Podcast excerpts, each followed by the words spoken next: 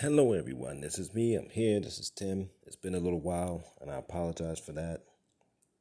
I was running out of data, and um, there's no Wi Fi at this shelter, so uh, I couldn't do podcasts the way I wanted. Um, the service that I'm on allowed me to increase the data a little bit for a very small fee, so I'm, I'm appreciative of that, so I can get back on course being in the shelter, I'm missing a lot of work. I'm only able to work two, three hours a day, whereas before I was working nine, ten hours a day. I was working all day, working at night sometimes, working through the evening. So the process here is um, I usually leave, go to my storage unit, get my computer, go do my work at the library, drop the computer back at the storage unit. I'm here. I have no way to secure my stuff here. Although I will say the doors lock, so I can sleep at night. Roommate is cool. Everyone here is is is decent. Um, there's a little insanity in the sense that none of us should even be here, but we um, try to make it work. Now, the main issue is seems to be the bathroom. There's only two bathrooms for about 10 to 14 men. So two bathrooms on each floor, regular house bathrooms, not even industrial bathrooms. So you can imagine toilets get clogged. Um, and keeping it clean is hard. Staff tries, and we have a few residents who try. So, and I've been trying my best. I don't do as deep a cleaning, but I do, you know, spray my bleach on everything before and after I use it. Sh- uh, shower, sink. You must take a shower with your shower shoes on. You cannot let your feet touch anything. You cannot let your pants touch the bathroom floor. So that's an issue. Some people have been here for a year or more which is ridiculous. Um, but I will tell you about the program.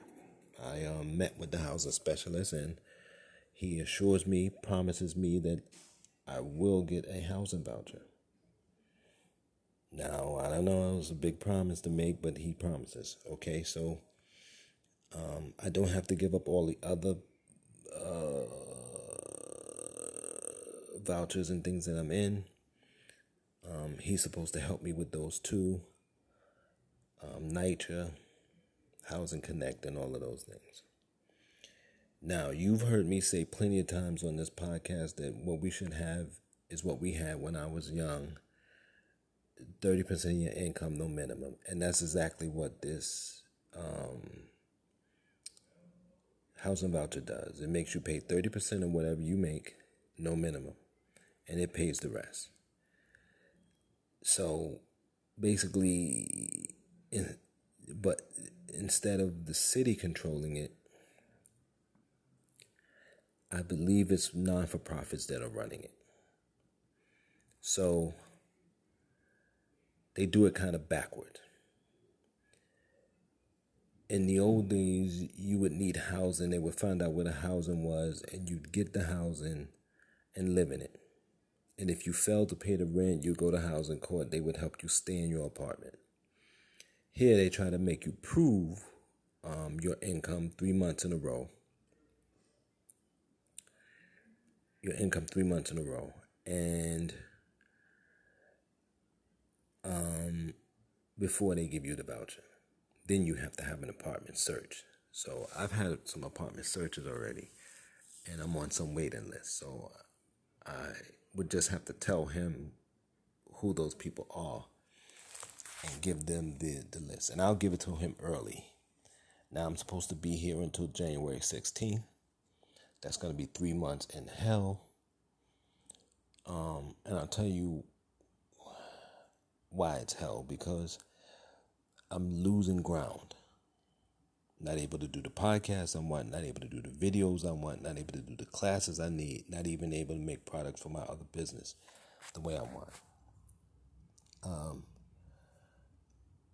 I was able to downsize my my um, storage unit, so I'm paying less for that. So that's good news. Um, so I'm going to be in hell. Um, also, some of the people here are kind of the issue, the issue, the issue. The issue is basically, um, like I said, we don't belong here. And so it's driving some people a little bit out of their minds. Um, and it's not a real world situation, which is why I say it's backward. You should put us in the apartments in real world situation, give us the vouchers, and let us go. If you have to give us a three month probationary lease, then give us a probationary lease. This way, you're making us stay here three months. Now, let's say you make enough money and you don't make enough one month, then you have to start over. Now, somebody's there six months, then nine months. You see what I'm saying? And then in here, you get meals. You get three meals a day. Um, you get the bed, you get your key. Some people have their own rooms, but I have a roommate.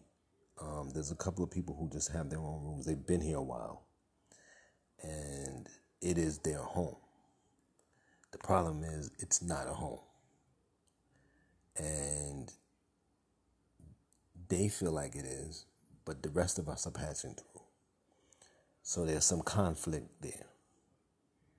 I try to stay out most of the day my roommate stay, my roommate usually stays out most of the night, so we don't really see each other much.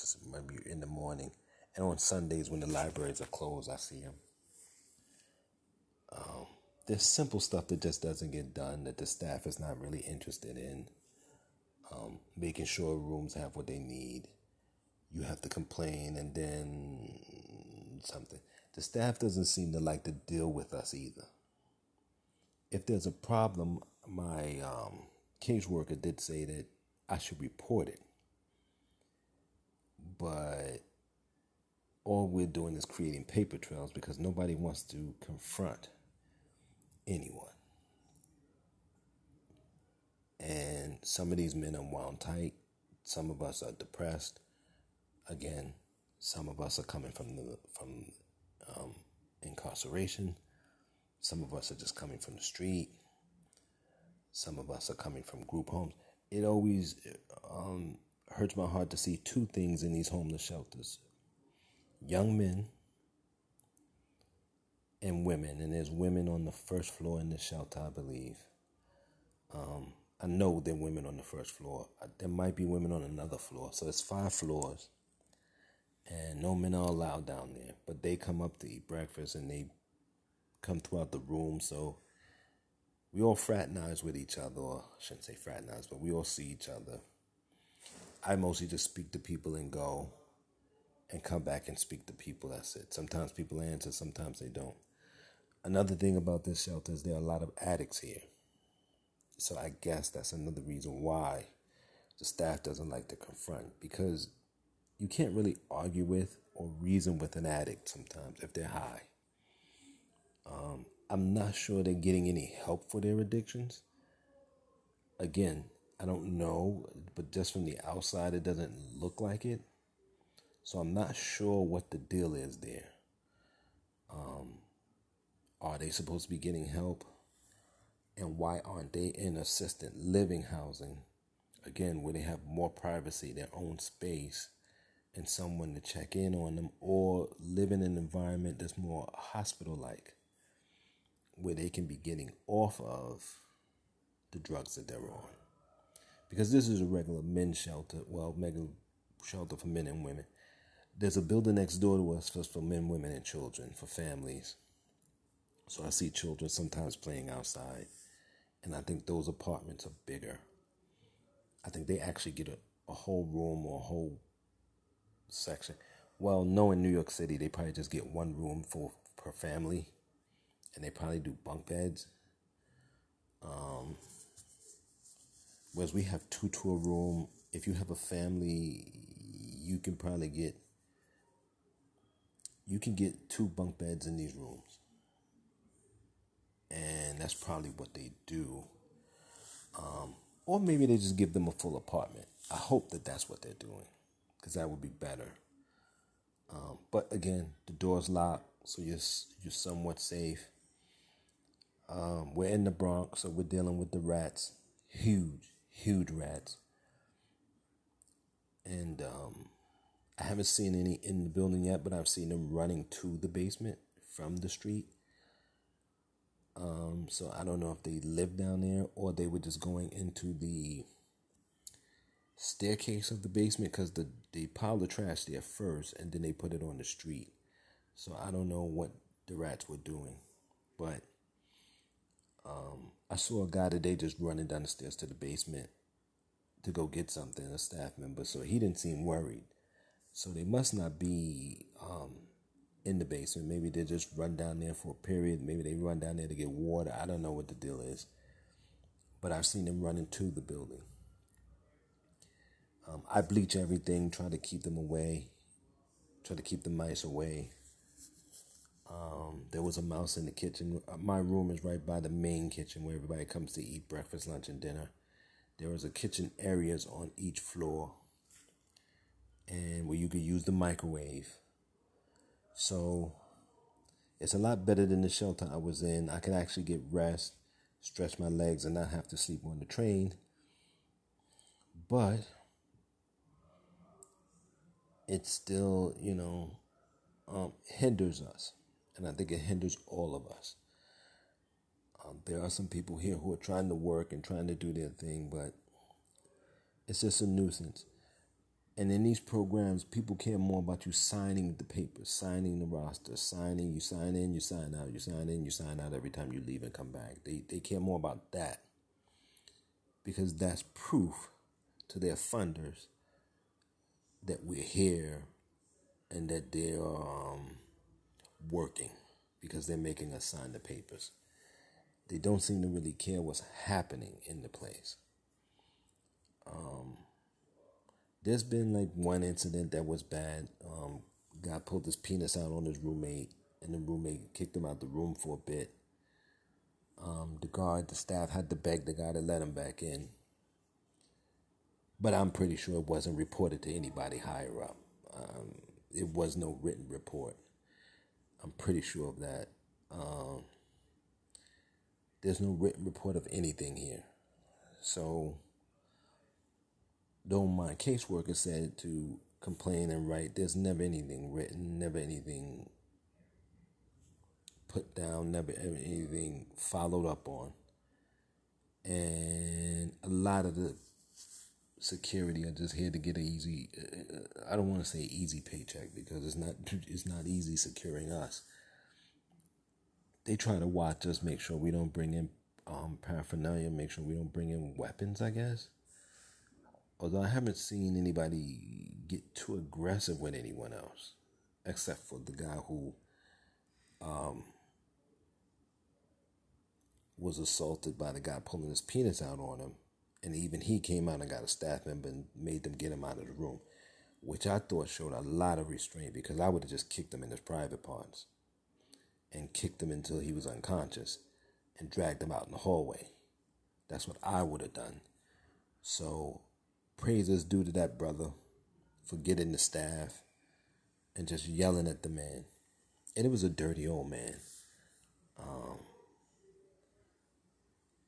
and um, never did really explain why he pulled his penis out in the guy. It, it, it, was evident that he was trying to make a pass at the guy or something like that, and the guy wasn't having it. The guy was a, a heterosexual, or what do you call us now, cisgendered, I guess.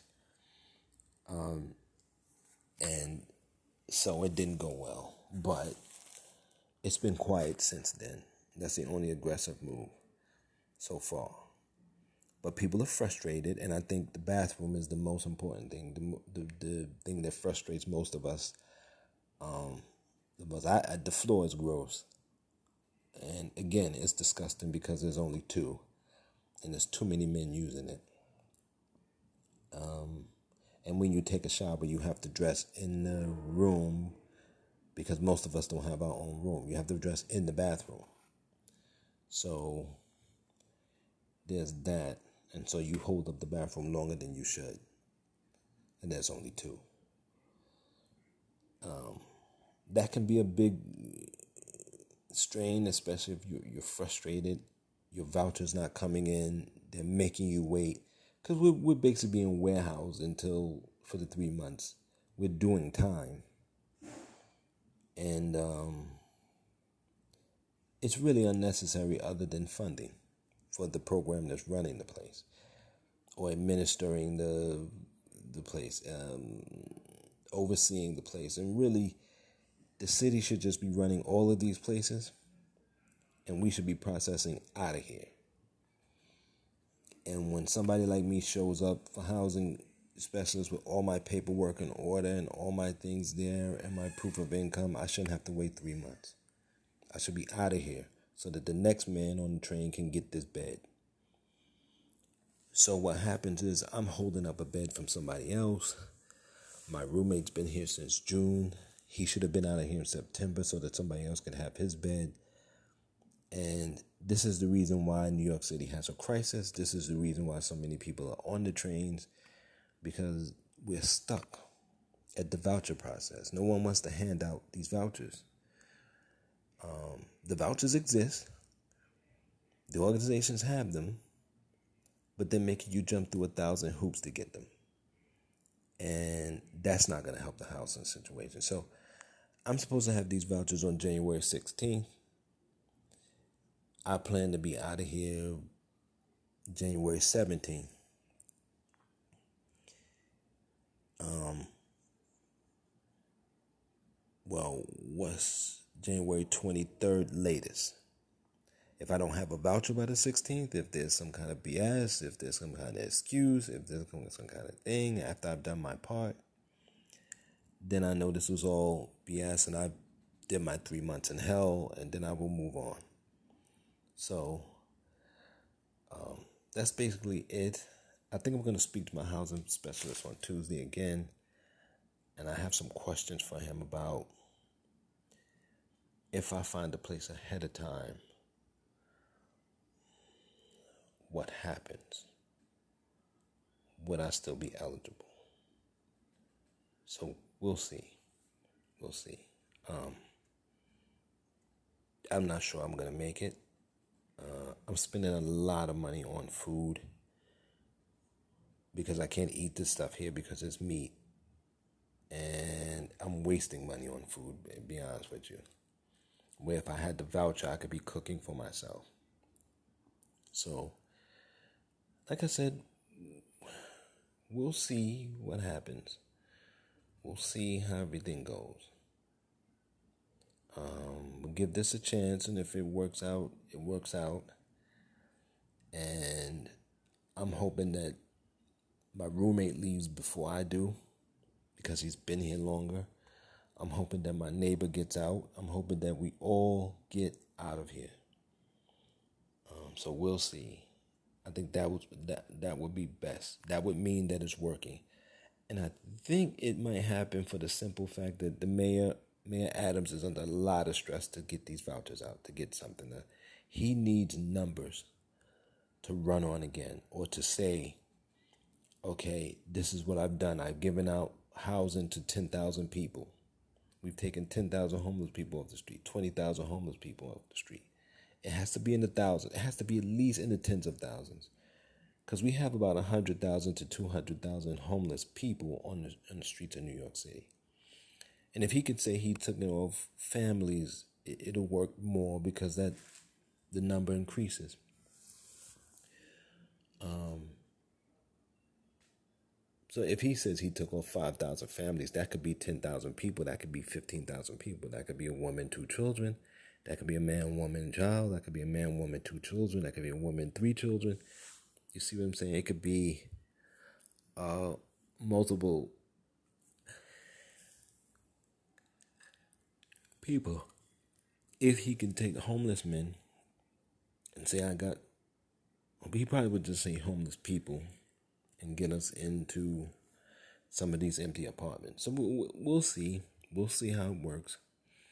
And um, you guys are not sending me questions. I need questions and uh, to give you answers.